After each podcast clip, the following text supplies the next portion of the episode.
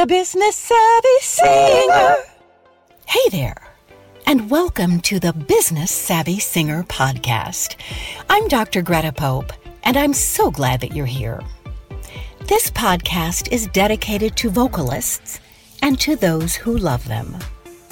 We interview singers who are working professionally to get a glimpse into their lives and celebrate their personal journey to success. Join us weekly to learn how to move your career forward. Get tips and recommendations to help you realize the career of your dreams.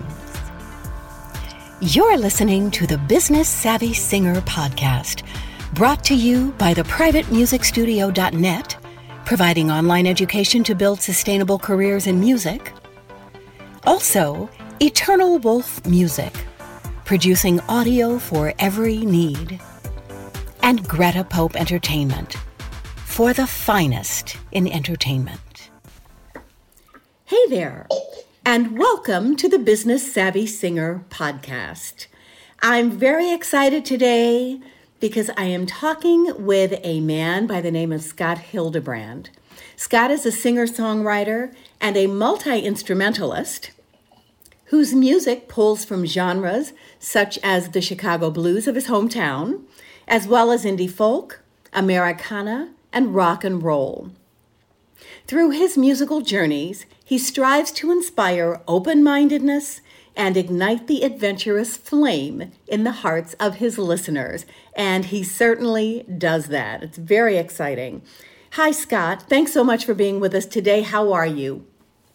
Uh, thank you so much, Greta. Thanks for having me. I'm so excited. This is just so thrilling. I'm going to tell our listeners that um, I know some people that Scott is um, neighbors uh, with in the Chicago area, his parents' home. And it so happens that I am neighbors with them at my lake home. So we were just saying what a small world it is. And it truly is. So nice. Yeah. yeah, yeah. So you're talking to us from Berlin, Germany today, and we appreciate you taking the time for this visit. So mm-hmm. we want to know all about your journey. How well, let's start at the very beginning. How did you start playing music? How were you first exposed to music? Sure. Yeah. Um, when I was eight years old, I wanted to play drums actually, and my parents didn't want to hear me banging around on drums, I guess. So they're like, "Oh, what about guitar?" And I had it in my head. I was like, "I want to be a drummer." And they so they um, asked my neighbor, not the Clarks, but another neighbor, if I could borrow the guitar, um, this acoustic guitar, and I started getting lessons, and I really loved the guitar. But yeah, it took a few years before I really, I was I was really bad for many years. Like I was, I'm not a natural definitely not a natural musician at the beginning. And yeah. Yeah, I think that's true for most people. It takes some practice and some experience yeah. to get good. Yeah. That's true. Yeah. And then I, I, went through a few different teachers, and then I found a teacher when I was maybe 12, I think, that I loved so much. And he taught me oh. about blues and classic rock and, wow. you know, a little bit of jazz. And that kind of opened my mind.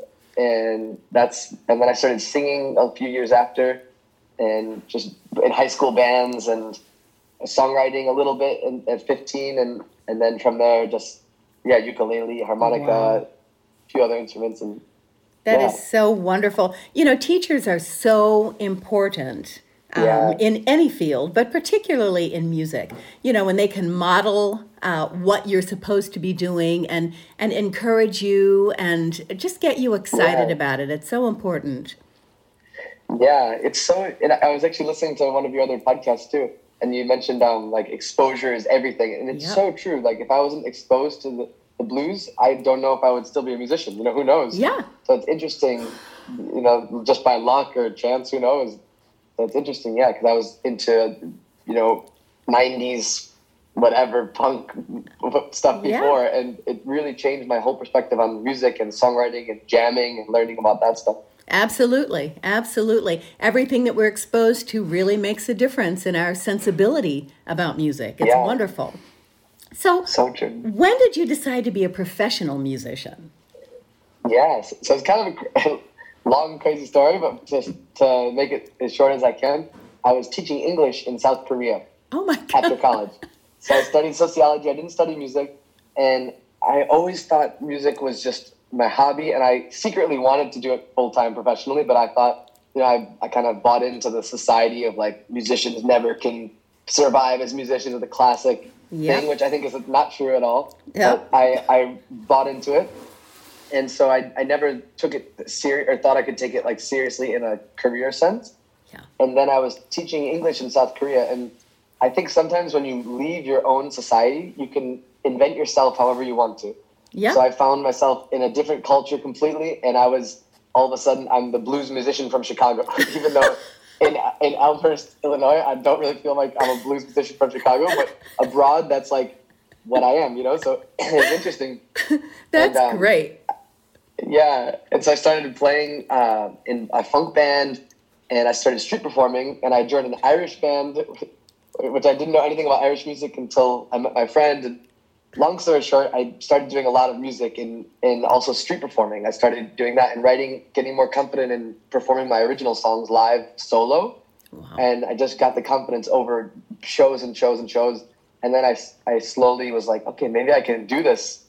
I started Wow. learning about, you know, making my own website, making my own YouTube stuff and growing all these platforms. That's and I great. just and I got a job and they can I heard you- I heard your first episode too. I also got a job at an amusement park for um for a little bit. And just yeah, learning and growing and then suddenly I was like, okay, I can do this. And I was making enough to to you know, pay rent and survive. So Yeah. I switched from teaching after two and a half years to just straight music. And ever since then I've been only music. Wow. That is fantastic. You know, sometimes we just need to have that that other input, you know, maybe from Yeah. another culture or from just other people in general to say you really are good. You you could do this. You just have to have the confidence Yeah. to get out there and and do it. Yeah. It's so true. Yeah, that's wonderful. Wonderful. You know, I was going to ask you how you ended up in Seoul, Korea, and you've you've given us all of that information. That's fantastic. Yeah. It's fantastic. So, you're living in Berlin now. How has Mhm. that been during the pandemic? What it, what what was work like there? Was anything going on? Was it shut down as much as as the United States? Yeah, so so I was actually really lucky because before the pandemic, um, I went to Sri Lanka and I was doing an Asian tour in 2019. Wow. And with my girlfriend, who's now my girlfriend, we are also a duo called Scott and Lila, and we write songs together. And so we did a tour. We, we had uh, gigs booked in Korea because I go back every year and still play the same venues that I love playing and see my friends and everything. And um, Korea, Japan, and just Sri Lanka in the beginning. And um, then the pandemic happened. So we're like, okay, we will. We decided to stay actually, and it was everyone was telling us like, you know, take these flights home. There's one last flight Yeah. and blah blah blah, all these things, and um, we decided to stay, and um, it was a really good decision because we ended up writing a bunch of songs there and surfing, and um, yeah, so we got lucky. We stayed there for ten months. Sorry, Wow. open the door, but um, yeah, we stayed there for ten months during during the pandemic, and um, we wrote a bunch of songs, and then we came back to Berlin in um, in the late summer. So things were open in Germany more, but then things closed down from December until uh, April of last year Yeah. in Germany. Yeah. And it's been it was pretty hard because yeah, my full income was music, but Yeah. what we did, um, my partner and I, we we just street performed actually, and we street performed in in um, a very secret way because it was illegal, but also in a safe way. We we would play and we would tell everyone, you know, please keep your distance, keep your masks on, and Yeah. it was actually very safe. Like people were walking in the park, it was the same as that, and no one came came close, and it was really beautiful actually because people hadn't heard music in how who knows how long Ah. and they really re- responded so well to it and tipped us so we made a living to you know survive and Yeah. do well and Yeah, that's wonderful. You know, I, I interviewed uh, another woman, Mylène Launay from Paris, and she was saying Ah. the same thing that they did like street performances, and people were so grateful for Yeah. that music. People really needed music and some kind of human connection during that time. it's so Yeah. it was, i've never felt anything like that like the, Yeah. the response of people Yeah. people would come up daily every time we would bus people would come crying Yeah. being like i haven't heard live music and, and it shows you how important live music is because YouTube can only go so far. You know, I love YouTube, That's but right. at some point we need that. There's other things involved that is just not that aren't just hearing it. You know, it's being in that space. You know, dancing and smiling and sharing this connecting, connecting. Really, you know. That's right. That's right. It's so important. I had a performance myself last year at the Alliance Francaise in Chicago, and it was an oh, outdoor nice. thing in their courtyard. And one woman sat there, and about 10 minutes into the performance, she just started boohooing. She started really Wow. crying. And I, you know, I could understand what she was feeling because I was feeling that myself. And then after the show, she just came up and kept saying, I'm so sorry. I'm so sorry. I said, It's okay. I understand. And, you know, I'm, I'm glad that the music was, was able to touch you that way. People just Yeah. needed it so much. Yeah, it's like healing. When you hear, when you see those things, you realize how important it is in, in our Yeah. society and our life. Yeah. Beautiful. Yeah. Yeah. So now tell us about your rendition of the 1960 song Eve of Destruction. You've had tremendous Yeah. success with it. Tell us all about it. Thank you. Yeah. So um, I record. It's actually yeah funny because when I was in South Korea, my friend Sunghoon, he he goes by Jay as his stage name. We had a project called Scott and Jay, and we just basically had fun. You know, we we were we played some shows together, but um, I was doing my solo thing, and we we always just once a week we would meet on Wednesdays, and we'd make videos and play until like six in the morning at his house, and it was really really fun experience. We're still great friends, and um, yeah, it was just one of the songs that we recorded. We, we made a YouTube video, and um, that was it. Yeah, um, one of many that were on, on YouTube. That's And wonderful. then, yeah, And then, didn't, like, wasn't in- there other success with it? I mean, something. Yes. Yeah. Yeah. So then, eh, then last year, uh, 2020 in the spring or something, I don't remember. I got an email that said, "Hey, um, there's this new like Netflix movie, Chicago Trial of Seven, uh, Seven and we we're, we like your cover. We want to use it in our in our movie." And I was like, "Okay, this has to be kind of fake." You know, you get emails like these things all the time. Like, Yeah. so I was like, "Okay, I'll, I'll believe it when you know money comes into my account and blah blah blah." And it was real. Like they, I signed this contract. It was because I'm not the songwriter. It was it was the use of the masters, Yeah. which is our version of it. And I think what what was happening was they were just looking for this song, but the original was probably really expensive to, to use. So they're like, okay, Yes. we'll find a cover. And I don't really know exactly how that works, how the original songwriter gets paid, I guess, somehow. But yeah, it was really interesting. So my song, that version is in Chicago Trial. So Wow. Well, we will put a link to that on our in our show notes Yeah. so people can can check that out. I mean, how fabulous is that? That's Yeah. great. and I'm on I that, what I'm happy about too is that now my name is on IMDb. So I think that hopefully for because one of my goals as a musician is to have an original song as many an ah. original song in a movie because that's where it's really cool. Because then Yes. it's also I'm very happy to have the cover in there, but when you have an original song, that's a lot more income and that's a lot Oh, yeah. cooler, I think. But Oh yeah, and you will have. I'm sure that you will have. You you do some wonderful songwriting. As a matter of Thank you fact, so much. have recently won the Acorn Theater Singer Songwriter Competition. What has that Yeah. been like, and what song did you win it with? And we will also put a link in our show notes to Yeah. that song. Thank you. Yeah, it was really, really lovely experience. Um, I had it was just by chance that um, I even played it because my mom actually told me. She said, "Hey, you should sign up for this. Uh, you're coming in town. It's the same dates." And I was like, "Oh, okay, cool. I've never played a songwriting competition before." And yeah, it was really lovely. It was just there was six six artists, and the the sad thing was that I was supposed to play it with my partner Lila, and she was supposed to come, and we were we were signed up as a duo actually and um, we got accepted with our original songs together.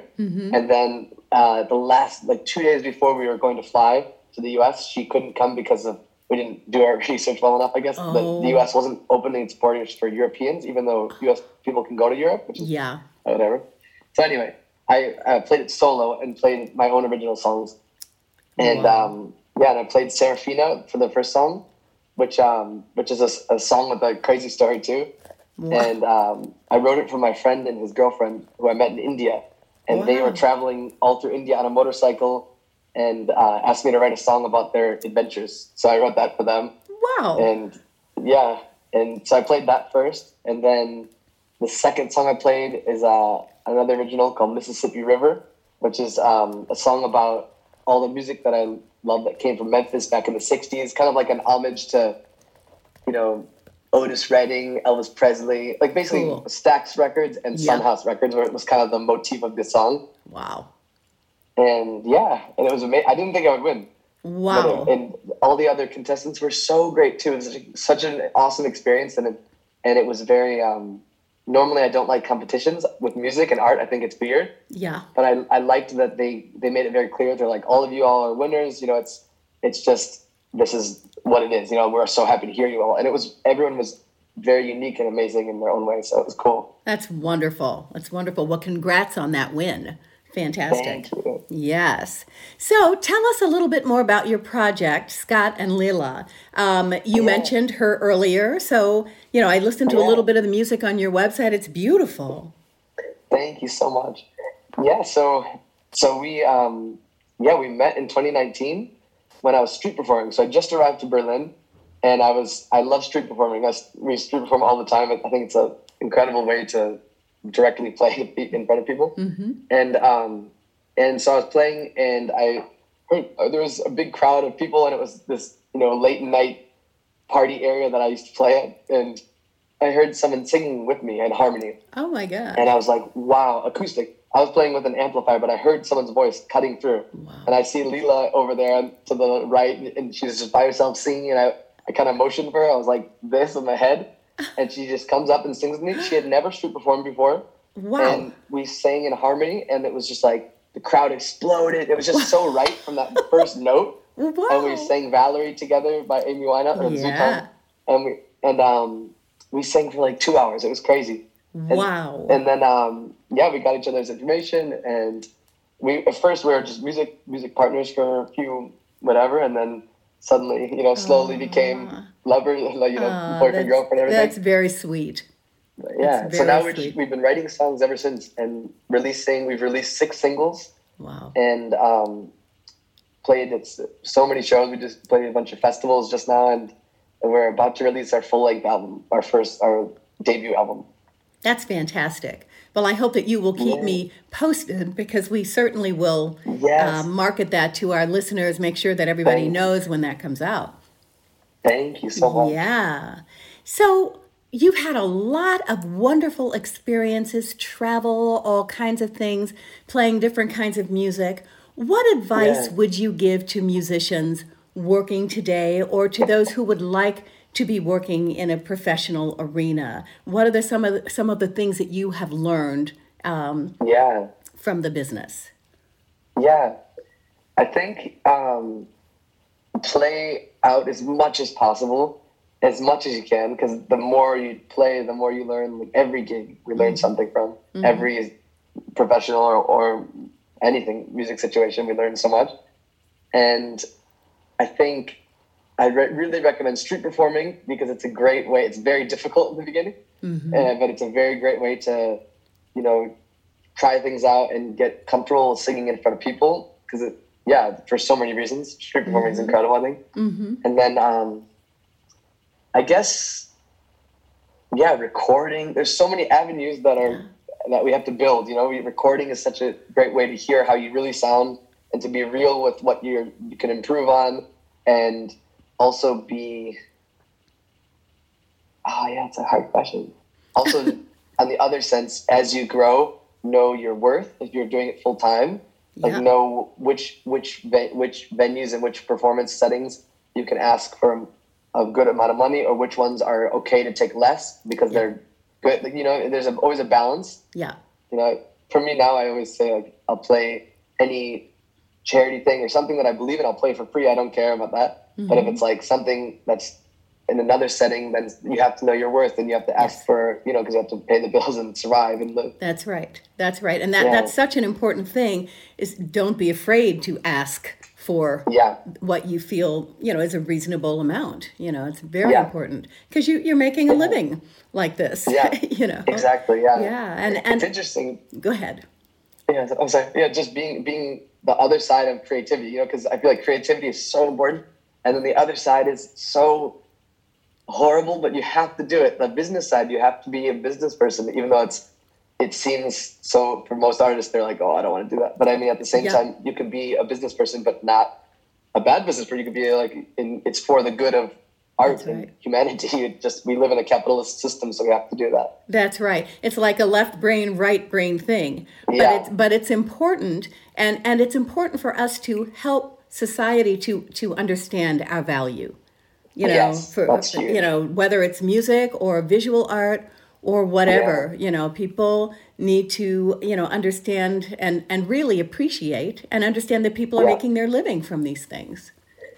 It's so true. Yeah, it's it's flipping that whole thing that we said in the beginning, like off, like because so many people, even my, myself in the beginning, like so many people who are like, "Wait, you can really make a living off that?" I really like they don't see it, but you wouldn't ask a lawyer or a doctor like, Right. "You make a living off of like doing medicine?" You know, it's, it's no different. That's right. It's a skill that you learn to do and spend a lot of time learning to do. Yeah. That is so deserving funny. of, of, of a good living. Yeah.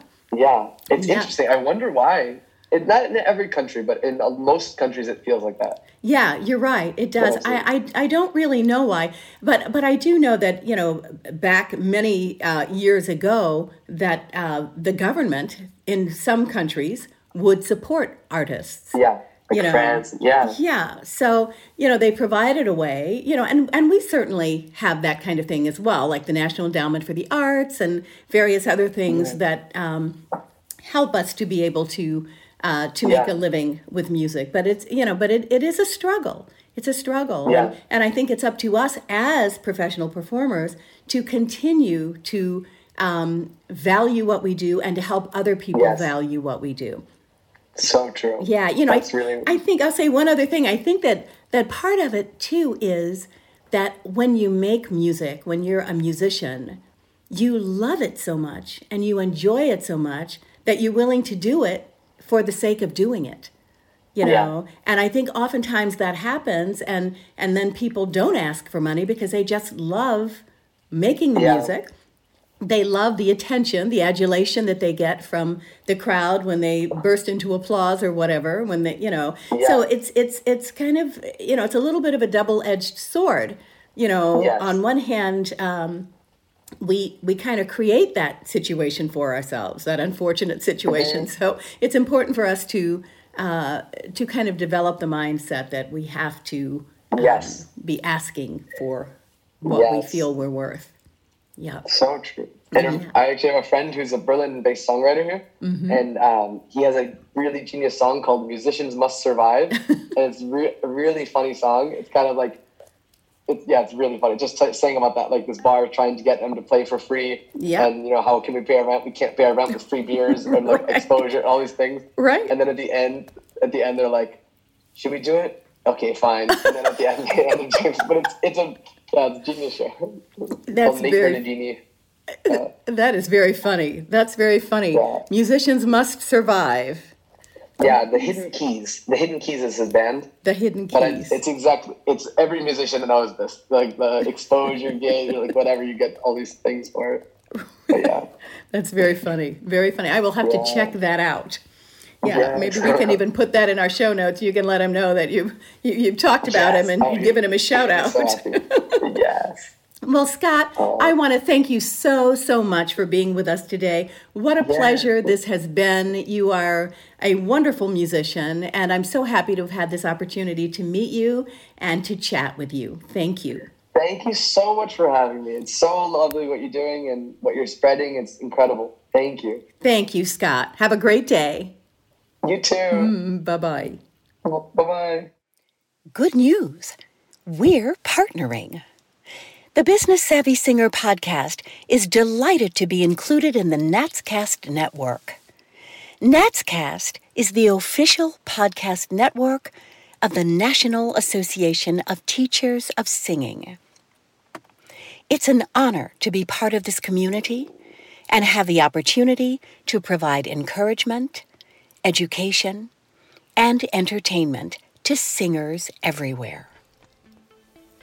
The Business Savvy Singer podcast is brought to you by the privatemusicstudio.net, Eternal Wolf Music, and Greta Pope Entertainment.